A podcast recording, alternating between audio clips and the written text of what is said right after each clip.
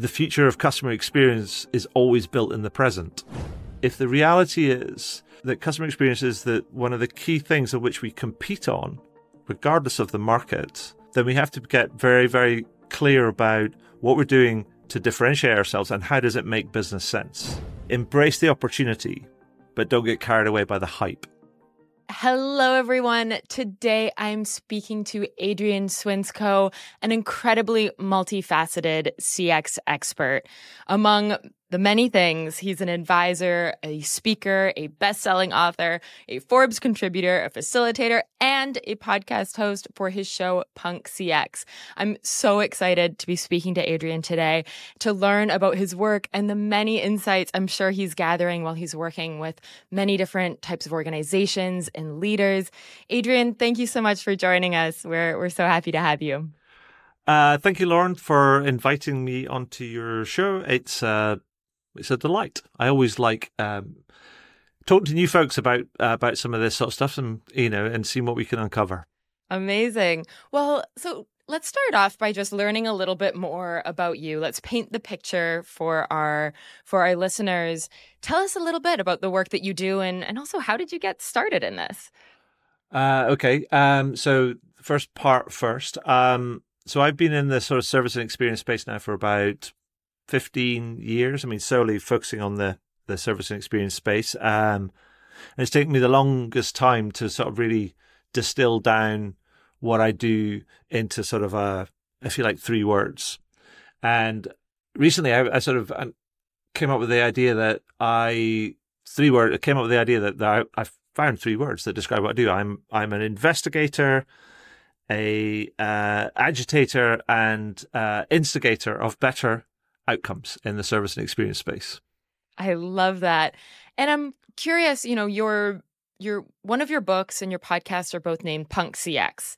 How does that uh, just when you think of those three words, I'm seeing some similarities, and I'd love for you to kind of like unpack what Punk CX really means for you. So, Punk CX is um, so Punk CX came out a few years ago, and it was the third book that I'd written, and I was in that sort of space. I was thinking about kind of the like the one I wrote before that was in 2016 called How to Wow. That was your standard business book, right? It's like 50, 60,000 words of black ink on white paper with a bunch of charts and bits and pieces. And that was great. And I was thinking about writing another one and and I thought, well, the world I didn't didn't think the world needed another theory of everything. And so I thought, what am I going to write about? And I ended up sort of talking to a friend of mine, Oshin, about the whole service and experience space over a few beers, probably, you know, a few too many. And I sort of, we both agreed that we were enthused by the amount of activity and investment and enthusiasm there was a, a there was and still is in this space. But I was, I was frustrated about the lack of significant improvement I was seeing in customer outcomes and also employee outcomes and also business outcomes. And I blurted out, I wish somebody would do something a bit more punk. And what I meant by that was, it's like, I wish somebody would do something that would just be so different that it would sort of move the needle a little bit. And I sort of, that sat with me for a little while. And I thought about it and I, and I'm a fan of punk music. And so I thought about, about where punk came from, what it meant. And punk exploded out the back of progressive rock in the 1970s, if you know your history of rock music genres. Now, progressive rock, whilst it was popular, and it still is popular in many places, it was often accused of being in danger of being overly elaborate, self indulgent, sort of more interested in its own musicality and virtuosity than than its fans, really. And punk exploded at the back of that, saying, "Look, look, you don't need a PhD in music to be in a band. You just need to be in a band, start a band, learn how to play guitar, write some, write some lyrics, kind of, and then have a go." And it was all, it was very DIY. It's very democratic. It was very all heart and emotions, but it's all about impact. And so that arc of an evolution, kind of, I thought that was really interesting, and it made me think that, and the hypothesis, therefore, was behind the book of Punk CX was that I think that the customer experience space is, is exhibiting some of the same sort of characteristics as progressive rock did in the 1970s. I.e., it's actually overly complicated, possibly self-indulgent, overly codified, certified, metric framework, benchmarked, etc., etc., right? And also in danger of losing sight of its customers, i.e., its fans, and more interested in itself and its own virtuosity rather than the people it's there to serve. And I thought, well, if that's true, then what would a punk version look like? And that was what the book was about. And the book's like, like this, looks like this. And in true punk fashion, it, it provides no answers. It's done like that. It's like a full color sort of fanzine type of thing. It was done as an art project. I might, you know, it may not have worked. And that was fine. Um, but it was there to in, invite people and also challenge people to do better work and to approach things differently in pursuit of that better service, better experience outcomes. And that's the whole sort of genesis around it. And, and sort of the Punk CX and the bits, the, the content in it is all about asking big questions, poking um, people to say, why are you doing it like that? Why can you not think about this? Here's a different piece of information that you might find interesting that might change your mind uh, on things. And so, yeah, it's just, um, it's a fun way to try and move the conversation and sort of challenge people to think differently. We need that challenge. I think it's something that is so present in the CX space at the moment as we can't keep doing things the way that we've always been doing them. So I really appreciate that that approach. Yeah. Can I just add? I mean, it's like there's right, right at the very beginning of the book. This is probably one of my favorite titles of the whole series. And I asked the question, it's like, are you an artist or are you just coloring in? And, and to your point, is like there feels like there's too many people that are coloring in and expecting to create art, like following all the same process steps and doing all the different same things as as as other everybody else, and expecting to create different outcomes. And I'm a bit like, well, that doesn't really stack up. And so it's challenging people to think, well, be a, be the artist, be the person that's going to do the thing that's going to be the difference. Yeah. And that's the challenge to both brands and also the individuals that that drive brands forward. Definitely. Generally speaking, what would you say really sets an organization apart in terms of customer experience? What, is, what are some of those things that you really see in your work that is is making the impact and, and really contributing to that different outcome? For me, I think one of the biggest things in I think this is an Achilles heel of many brands or many organizations just generally. And I think it is that they don't have a clear vision of what it is they want to deliver. They don't have a clear appreciation of where they're at and then also what they're building towards. Now, some people will be like, going, we have a vision statement and things. Yeah, you might have a vision statement, but I would assume, I would guess it's probably a random assemblage of a bunch of buzzwords that have all been kind of stitched together. Whether it's kind of seamless, it's digital, it's AI enabled, it's omni-channel, it's this, it's that, it's the other throw in delightful and other bits and pieces, and you kind of get the same thing over and over again. But my challenge to people when I when I say that uh, to say this is that because I don't think we've gone into enough detail. We haven't got a rich enough understanding of what that vision means. Like we haven't really started to ask ourselves, well, what does that mean for different types of customers and different customer groups at different points in the journey? And also, what does it mean for your employees and your staff members and your contractors and your suppliers that are going to help you try and deliver that? And does everybody really understand what the role that they play in doing that? And then, more importantly, or just as importantly, rather, to take all of that and then make sure it's aligned with and also it aligned with your both your your corporate and your business objectives so that it really drives those business results because that's the game here. You know, we're we're dealing with organizations that need to produce results. This is not interior decorating. This is not a nice throw and a bunch of you know some new drapes and and a, and a bunch of kind of new cushions. This should this if we if the reality is that is that customer experience is that one of the key things of which we compete on, regardless of the market, then we have to get very very clear about what we're doing to differentiate ourselves and how does it make business sense. I love that. Can you give us an example of of a company that you feel like has done this really well? Because I think what you're saying is so important that, you know, like just we can't just check off like, okay, we did a vision, right? It needs to be something that is is both a dream and also tangible. And I'd love to just understand a little bit more about, you know, where you've seen this done really well. Let me clarify that, that when I say the vision, it can be that the visions can work at a meta, macro, and also micro level. You can work at all sorts of different levels. And I think there are many organizations that do this really well and have done it for decades before customer experience was like a thing, right?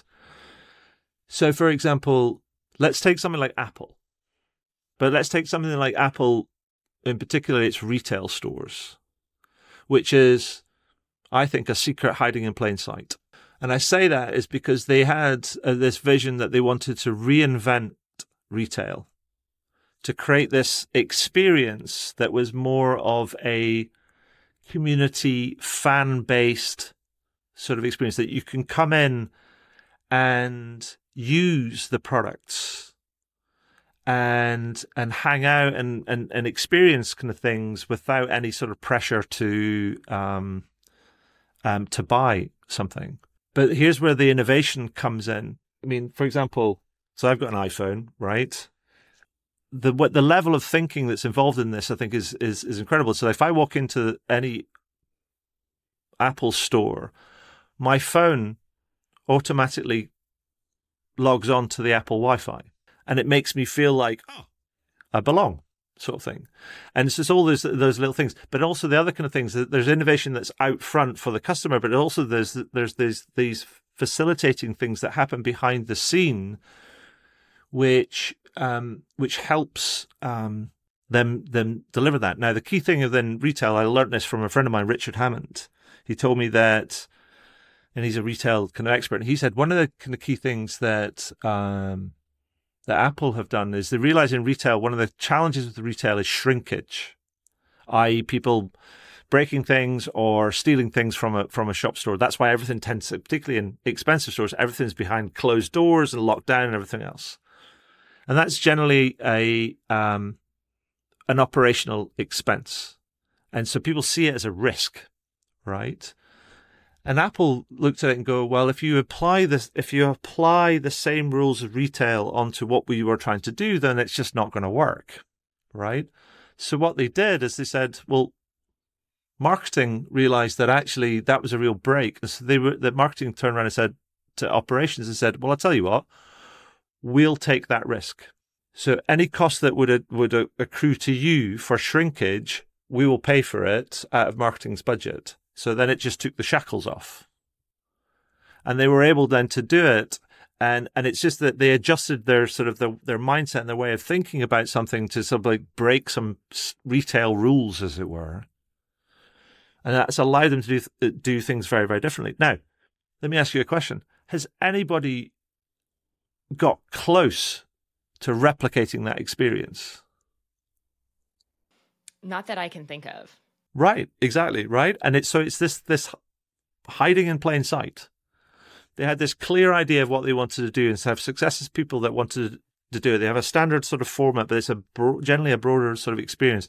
And they thought about how to what it would take to um to deliver that, and I, and and they were willing to change things in order to deliver that, but also to make it make business and commercial sort of sense. And I love that sort of thing because it was it was it's very yes, Apple might be a familiar example, but some of the the engineering sides of things that that it takes to to deliver that tells you kind of more about the um the the company than than than anything else. 100%. I feel like I actually I recently had an experience where, you know, water damage on my laptop. I go in being like, I hope there is like some answer here and I don't have to buy a new laptop.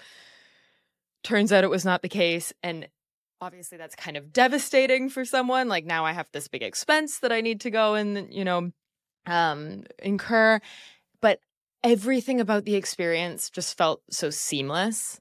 I felt so well taken care of.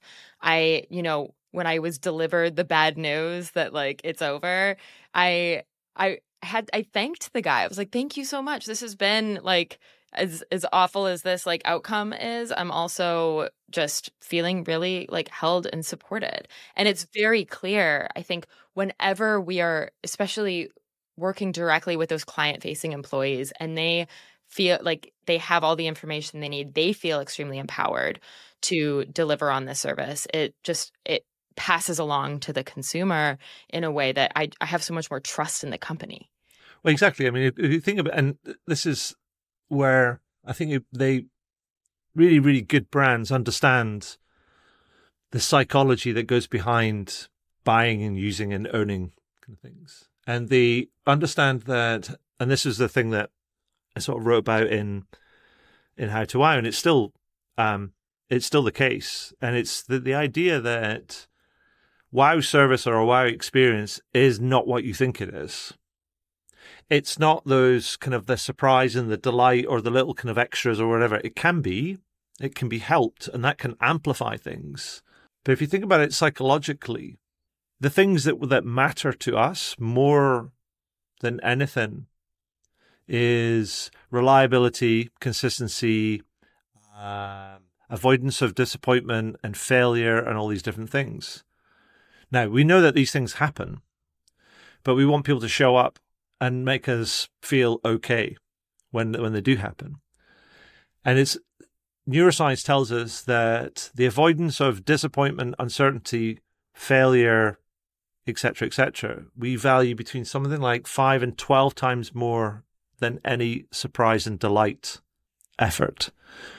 And so for me, what that says is that, you know, you could be a standout player by just doing the basics brilliantly and figuring out what the basics are and just showing up and making it easy, making it consistent, making it reliable, making it trustworthy to your point, and using all the tools that you have at your disposal to make that happen. Completely. It's like we don't need to be the most innovative. We just need to focus on the things that really matter. Yeah, but here's the curious thing actually doing that would make you innovative. totally. yeah, I love that. So, you you write a Forbes article, you have a CX podcast. I feel like you're incredibly tapped in to what is happening in the customer experience space. This might be a difficult question, but I'd love to understand like what would you say are the the top like two or three trends that you're seeing today in the space that's really like shifting how we are operating in CX? I mean, I would say AI, AI, AI. Right? But the problem is, and it's it becomes and this is my fear, is and I try and caution people to say like to say embrace the opportunity, but don't get carried away by the hype because right now I think there's there's this danger that people are are running and running. Everything's about AI, AI this, AI that. That what we are getting carried away with is the idea that AI is going to come and solve all these problems. But we need to keep in keep in mind that AI is just is but a tool, and it's a yeah very sophisticated. I mean, and we also need to be clear on what we're talking about here because generative AI is not everything that is AI. It's generative AI is a form of AI. Um, and I think we need to get very clear about what are our problems, what are our challenges, what are the experiences we want to deliver, and how are we going to leverage this technology to um, um, to enable us to deliver that. Because this is the one thing that's absolutely clear: is the technology will change, and so right now it's like everybody's going, we're going all in on red. And you're like going, is that right? Is that wise? Um, and so to answer your question actually more directly is that I feel like the explosion of generative AI over the last year has like dominated the conversation and everybody's playing catch up and it's, it's kind of, it's strange when you hear somebody make an announcement that doesn't have AI sort of like wedded, you know, into it. And there's a possibility that it becomes a distraction and that we see that everybody's kind of, oh, figuring out how to do this, but they forget that actually customers are customers today. right? And there's an idea that, that they're right about in Punk CX, which is this idea that says that the future of customer experience is always built in the present. And I think that's the, the challenges for organizations to, to understand that people that, that if you always, if you're always thinking about the future and planning for the future, then you're leaving your customers to their struggles today. And you're banking on the idea that it, on the idea that they're going to forgive you and stick around to allow you to get better tomorrow. And there is no guarantee for that. But what real leaders in the field, I think, do is they're planning for the future. They're experimenting, they're trying new things, and they're preparing for the future. But they're also working really, really hard to take care of people today because relationships happen in the present. And only those that happen in the present and, and, and work in the present, only when they can work in the present and you attend to the present, do you then get permission to carry that forward into the future. And so that becomes a real challenge to get that, to strike that balance. Deal with today, but also plan for tomorrow and make sure you give them equal amounts of, um, um, equal amounts of attention. And it's playing out in some of the, the research that's coming out, whether it's, you know, some of the Forrester indexes or indices or some of the Institute of Customer Service uh, survey work that's coming out, particularly here in the UK, which is showing that overall experience standards are slipping and they've possibly slipped back to levels that we've not seen since the pre pandemic. And so, yes, I understand it's a difficult environment. And yes, I understand that there are some big challenges, structural challenges that, that, that, that companies have to, have to face. But people are playing a, a, risky game. They're talking about the importance of service and experience and how customers are really important, but the data is not really supporting that. Mm-hmm. What would what would you say is an example of of what you're speaking about, where we're we're building for the future and not paying attention to the customer today? So let me kind of like uh, uh, here's an example. So the big thing that that people are talking about now, or one of the big things that people are talking about now, particularly in say the contact center space, because that's where things get very real for people, right? When they have a problem, they're they're looking for help. And there's particularly when you think about generative AI, a lot of people are talking about, oh, we can use it to help people do auto summaries or kind of wrap up that, that type of stuff. So it's like an agent enablement side side of things. But yeah, recent research, and this was from Deloitte's global contact center survey that came out from um, earlier this year, that said only 7% of the contact center leaders that they surveyed said that they had all of their channels synchronized and integrated. And yet we've been talking about an, um, delivering an omni-channel experience, a seamless omni-channel experience for years now. Yet only 7% have the channels integrated. And so it makes it makes sense. And that's, there's other research from a couple of years ago from, I think it was Pega that showed that it highlighted the top five customer frustrations and the top five agent frustrations. And number one on both lists was the same thing, i.e., having to repeat myself or having to ask the customer to repeat themselves. And for me, I think that's basic, right? That's the sort of stuff you go, one, it makes it frustrating for the customer and, and, and it's not a great experience, but it's also hard for the agent having to repeatedly ask every person to kind of to say the same thing again and again or to repeat themselves. And that for me is that you're not you're not attending to problems in the in the present. Those those things were future problems, but you've had the time to deal with that. That should not be a problem anymore, in large part. And also, the other thing which doesn't make sense is that they're, even though they haven't got these, many of them haven't got these things integrated, they're still intent on adding more channels into the mix. Technology today is moving faster than ever. So, how do you keep up? Salesforce has the leading technology to help you meet your customers' expectations and resources to give you the right level of expert guidance and support. To learn more, visit sfdc.co slash sf success plans. Before actually integrating them all, I'm like, we'll deal with things as they are. Otherwise, we feel like we're, it's like the tail wagging the dog. And so I think that's the sort of the thing is we're talking about all these different sort of things, but we actually, there's an example of like, actually, why don't we fix that? Because that would make a material difference to both customers and in, and in your, your employees, your agents, and probably your business as well. Because it would strip out time and cost and all these different things, and it would improve agent well-being and also kind of customer satisfaction if done well. And it and it blows my mind sometimes that people just don't tackle some of this sort of stuff. I mean, I think the impact on the employee experience is like mm. if we think about customer effort being, you know, a, a big key metric that we need to be thinking about, especially in the customer service world, but the employee effort is high. Like, how do we expect employees to then pass on a seamless, easy experience if the team itself is having to jump through a million hoops? Well, and, and think about it.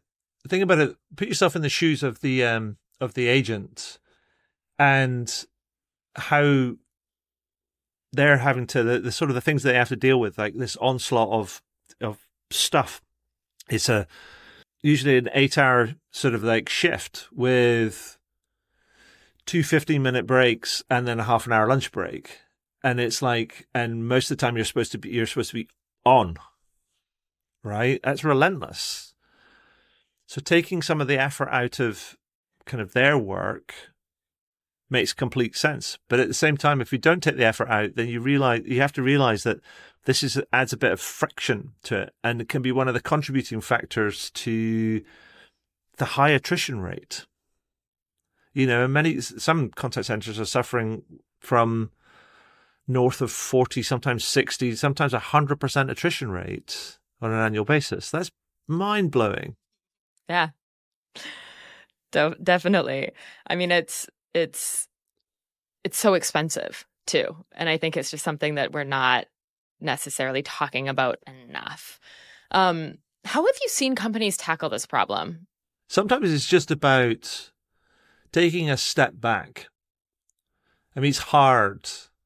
Um, I, I recognize that people are um, kind of everybody feel, feels like they're really busy, but sometimes you have to f- take yourself take a step back and to give yourself space to think. And one of the things I try and advocate for is, well, I do it slightly tongue in cheek. When I say to people, I ask them, so how many of you find it common to have a day which where you're in back to back meetings? Most ha- many hands go up. I go, okay, fine. And then I ask a different, another question. I said, so how many of you have on your job descriptions uh, as one of your objectives that you must attend as many meetings as humanly possible on a daily basis. No hands go up, surprisingly. And so I say to them, it's like going, so if you're in back to back meetings all the time, when are you doing any work? When are you actually doing any clear headed thinking? And one of the things I challenge them to do, I say, look, I think, or I would challenge you to try and either arbitrarily opt out of, cancel, postpone, reschedule, or just kind of, you know, say no to between 20 and 30% of the meetings you get invited to on a weekly basis. And if you do that, then you'll try and clear out anywhere between half a day to a day worth of space. And when you create that space, then it gives you the, the, the, the bandwidth and the wherewithal to actually go and think about some of this stuff and go and talk to the people that are part of that challenge that might give you the insight or might have the keys or the clues to how you might address this problem. What we seem to forget a lot of the time is that organizations are human and it's people and relationships that drive organizations. And yet, if we don't spend time really understanding them, like, for example, this brilliant Dutch guy called Martijn Gribnau that I interviewed on the on the podcast, and he's a veteran of a series of successful transformation projects from different across different uh, spaces in both in Holland and also in uh, North America. He's now back in um, in Holland. I think he's heading up a s- small retail bank thing. But I had him on the podcast, and at the time he was heading up a new transformation kind of project across in, I think crossing, he was finishing one job and he was going to one in North America. And he said, uh, this is, and I think this is brilliant. He said, whenever he takes on a new project, he always says to people, look, here are the conditions that I, um, under which I work. And if you don't like them, don't hire me. Right? He says, first of all, I would like to work as an intern for a month before I start. He says, I do that so then I can get a really, a much better understanding of the organization and understand what levers are able to be pulled. Right? But I get it from a, rather than from a position of authority, I get it from a ground level view. That's the first thing.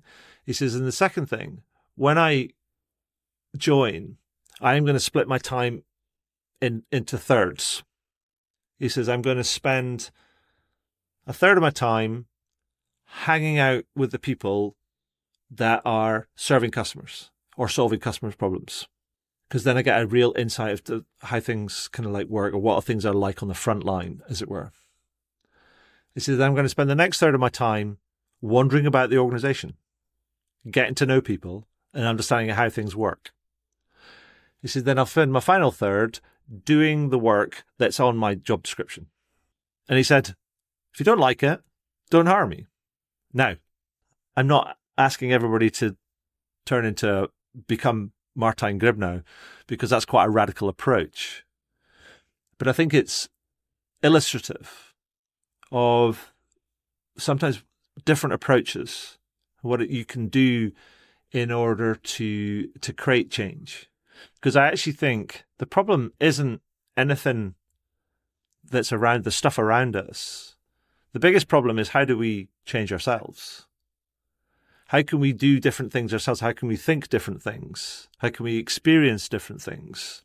How can we learn our way past this kind of like, you know, the problem? Um, and to step off that hamster wheel that we invariably get caught up in. And that for me is the true punk mindset. Is like, why do I have to do it like that? Why can't I do it differently? This is not working for me. Can I roll this back to figure out a different way to do it? Mm-hmm. And so the answer is ultimately about ourselves. I'm the thing, the image that's coming to mind is kind of like, you know, as as people, we might do therapy or some kind of personal development work because we have things about ourselves that we want to change or you know situations that aren't feeling comfortable and we want to be able to grow past them. And i'm really comparing that to an organization right now that we have to also look internally and say how are we operating? What can we be doing better? How can we really like learn to approach this differently because what we've been doing hasn't been working. And I think it's it's such a difficult thing though for organizations because it's there's many people involved and there's many different mindsets and there's an existing culture that has to be changed and that type of transformation that you're speaking of is is something that is it's really difficult. And you know, yeah. it's, it's something that I think we need to accept like okay, this is going to be a hard project, right? Mm-hmm. Yeah. How, how, do you suggest to leaders who are maybe feeling like they need to take on more of this, let's say, punk mindset? How would you suggest them to get started and and and drive that transformation forward? Start really small, because everybody's frightened about doing something different, because it might not work. They don't know how they're gonna they're gonna look. They get caught up in their own sort of like ego surrounding the position of authority and responsibility and all that sort of stuff. But try and just do something different. You know, ask yourself this when was the last time you went and hung out with your own customers? How often do you do that? And was it stage managed? You know, was it curated for you? When was the last time you actually did it without stabilizers? When was the last time you actually hung out on um, in your support kind of teams? When was the last time you actually put on a headset and answered a customer's call. And that sort of exposure, I think, is is a real sort of thing. So I think that the way I think about it is that we have to go deeper in this and think about things sort of think challenge ourselves to think about things differently. We talk about be in this modern era, we talk about being data driven decision makers, right? And having data driven organizations. And it's like that's brilliant. Um, but I think there's levels to this and different types of data, right? There's the first line of it, which is the surface level kind of data. And what it does, it's it's really important. And many organizations have challenges of organizing that and making sure it's in the right sort of place in order to respond to it and think about it. But first of all, data informs. And I think there's another level that goes beyond that, which says, but stories move us. So you end up with quantitative and then the qualitative stuff. And the stories move us. But the next deeper level, is which it gets into the personal domain, is that experiences compel us. So we can know about something, we can understand it, but when we feel it, when we viscerally, viscerally feel something, then it becomes personal and it's hard to dismiss. And I think that's the thing that I would challenge leaders to do is like, what, where, where's the your experience of your experience?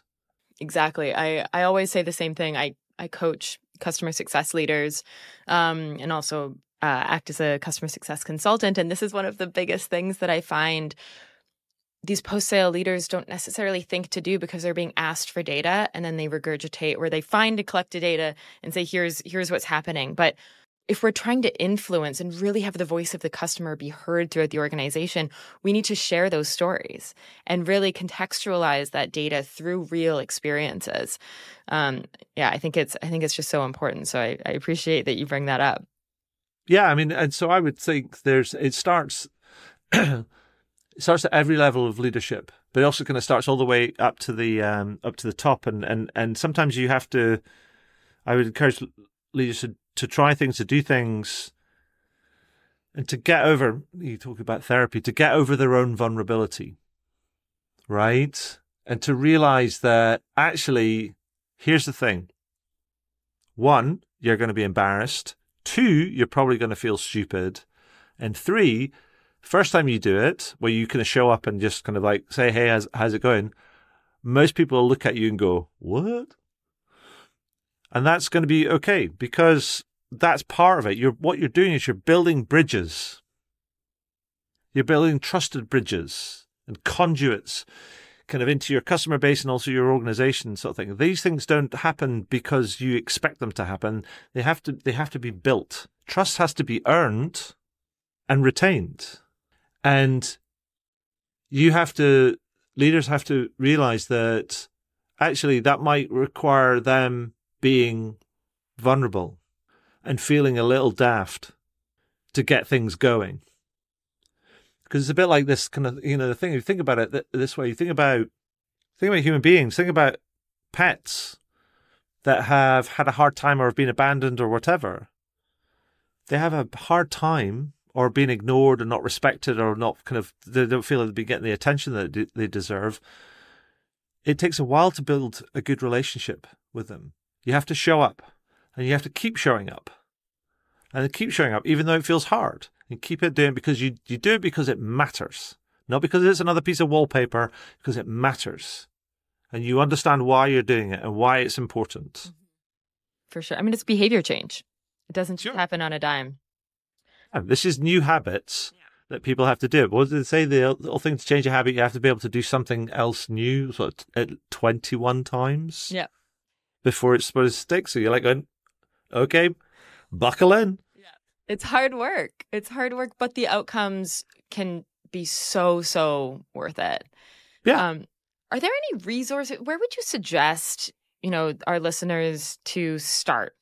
If if they're like okay i really i really want to shift is there i mean obviously your podcast and your forbes articles i think those are amazing places to kind of see what other people are saying in the space but is there anything else that you would um, recommend for people to read or watch to to get some more insight into how this can be done Well, I would say watch this podcast. Um, I would also say um, get used to the idea that this is not really written about. There is no playbook for this because it's not standard. This is new. Now, it's a bit like if you want to lead, there is no kind of like you can you can you can do the training, do anything else, but it's like it's you that has to play the game, right? And you have to figure out your own way of playing the game and your own way of winning. And so we talk about experimenting and you know learning, failing and learning and all these different things. That's fine. So try something else. Like I tell you what I do love. It's a bit of a guilty pleasure. But I love the the TV show Undercover Boss. Right? And because I just the, the very principle of it and how it shows up this massive difference in perspective that exists between many execs and also what's happening on the the front line, i.e., kind of the interface between the organization and its customers. And how organizations have to go the show has to put people kind of in disguises and set them up with you know in, intern kind of jobs or temporary jobs to, to get a real feel for it. It says well yeah i think that's the sort of principle. Now some people say, will, will say that they go and do this. You go yeah but you don't i mean i remember doing some work with a a major coffee brand and they had managers that were out in the field and things. So I said, like, so you go and visit stores and do all these different things. They were like, yeah. I said, like, what do you do when you do there? Oh, we sit and watch for a while. We talk to the kind of the people, and then we sort of we might make some calls and sit on the laptop and do some emails and stuff. And you're like going, why don't you just put on an apron and wash some dishes, or kind of clear some tables, rather than being that person that is the manager, the supervisor, the authority figure. Why don't you just get stuck in and help? Yeah, for sure. You will learn so much more. But also, here's the thing the impact it will, you will learn so much more, but the impact you will have on the people in that store, they will look at you and go, initially, it'll be like, well, that's a bit weird, but kind of cool.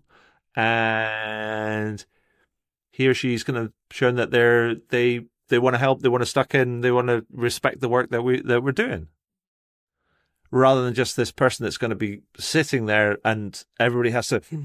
because the boss is in the room. You're like going, no, you're part of a team with them. So show them that the work that they do is valuable by respecting them and helping them. And you will have so much more empathy for mm-hmm. what they deal with on a day to day and be able to see where there are barriers that you can help break down. And so it's just, it's like a trust flywheel. Absolutely. I mean, I have this kind of like this slightly utopian vision that we could leverage technology and training and scheduling software to make sure that everybody in every organization did a shift on the front line or and or the customer support phones or kind of whatever it is on a weekly or bi-weekly basis. 100% mm-hmm. um, and it would just collapse all the distance between everybody in the organization and um, and the customers and the people that you serve. Mm-hmm. and i think we could do that. There is nothing stopping us doing that yeah i i think just to add on that like if if you have if you are a customer experience leader and you haven't had other teams and other leaders and yourself get into the weeds of that client facing role answering those tickets servicing the customer it's so so necessary but i also think that it requires us to really like carve out that time and mm-hmm. say you know managing up and saying this is something we need to be doing we need to be creating time on everyone's plate to be able to come and do this mm-hmm. because mm-hmm. the empathy that will be built and the trust that will be built will allow us to speed things up. Sure. Absolutely. We are often scared to ask for that because it feels like okay, well it's not directly driving the outcome, but it's a long t- it's a long game. Mm-hmm. And and we need to we need to bring our customer into the organization. Yeah, Yeah. absolutely. And uh, like I said, I repeat the point before. It starts with us. Yeah. 100%. I love that. Well, I have one last question for you. And Okay. and that is what is one piece of advice that you think every customer experience leader should hear? It's not about you. Remember, there is whilst there if if I say the customer's experience and customer experience, technically there is only four letters and an apostrophe difference between those two phrases. But in reality, it can usually be a country mile that the customer is not really present in the customer experience. And so for every person that I would say is like, do not forget what you're here to do. And remember, and this might be a bit more challenging, I don't think there's any, any such thing as an expert in customer experience. Because the only person that's, that, that's an expert in customer experience is the customer themselves. So you're here to create the conditions that allow people to have a successful and positive experience, mm-hmm. but you cannot control it. And keep that, so keep that in mind. So keep in mind the people that you are in service of. Yeah. That's what it's all about. Yeah. Well, thank you so much, Adrian. This has been a really insightful conversation about servicing our customer, having empathy and trust with our customer, and and leadership. I think I've, I've just heard so many amazing nuggets of information here around how we can effectively lead our teams towards that customer outcome. So, thank you so much for joining us. And where can people find out more information about you? Uh, just write my name, Adrian Swinscoe, into Google. You'll find that there's nobody else. I mean, I think there's, well, it's not a common name. You'll find me. Yeah, you'll find him. Well, thank you so much. And I wish you a, a beautiful day. Thank you, Lauren. Been a delight. Salesforce Customer 360 is the world's number one AI CRM, helping companies build stronger customer relationships, drive faster time to value, and innovate with every technology wave. Learn more about their expert resources and support at sfdc.co slash Salesforce Customer Success.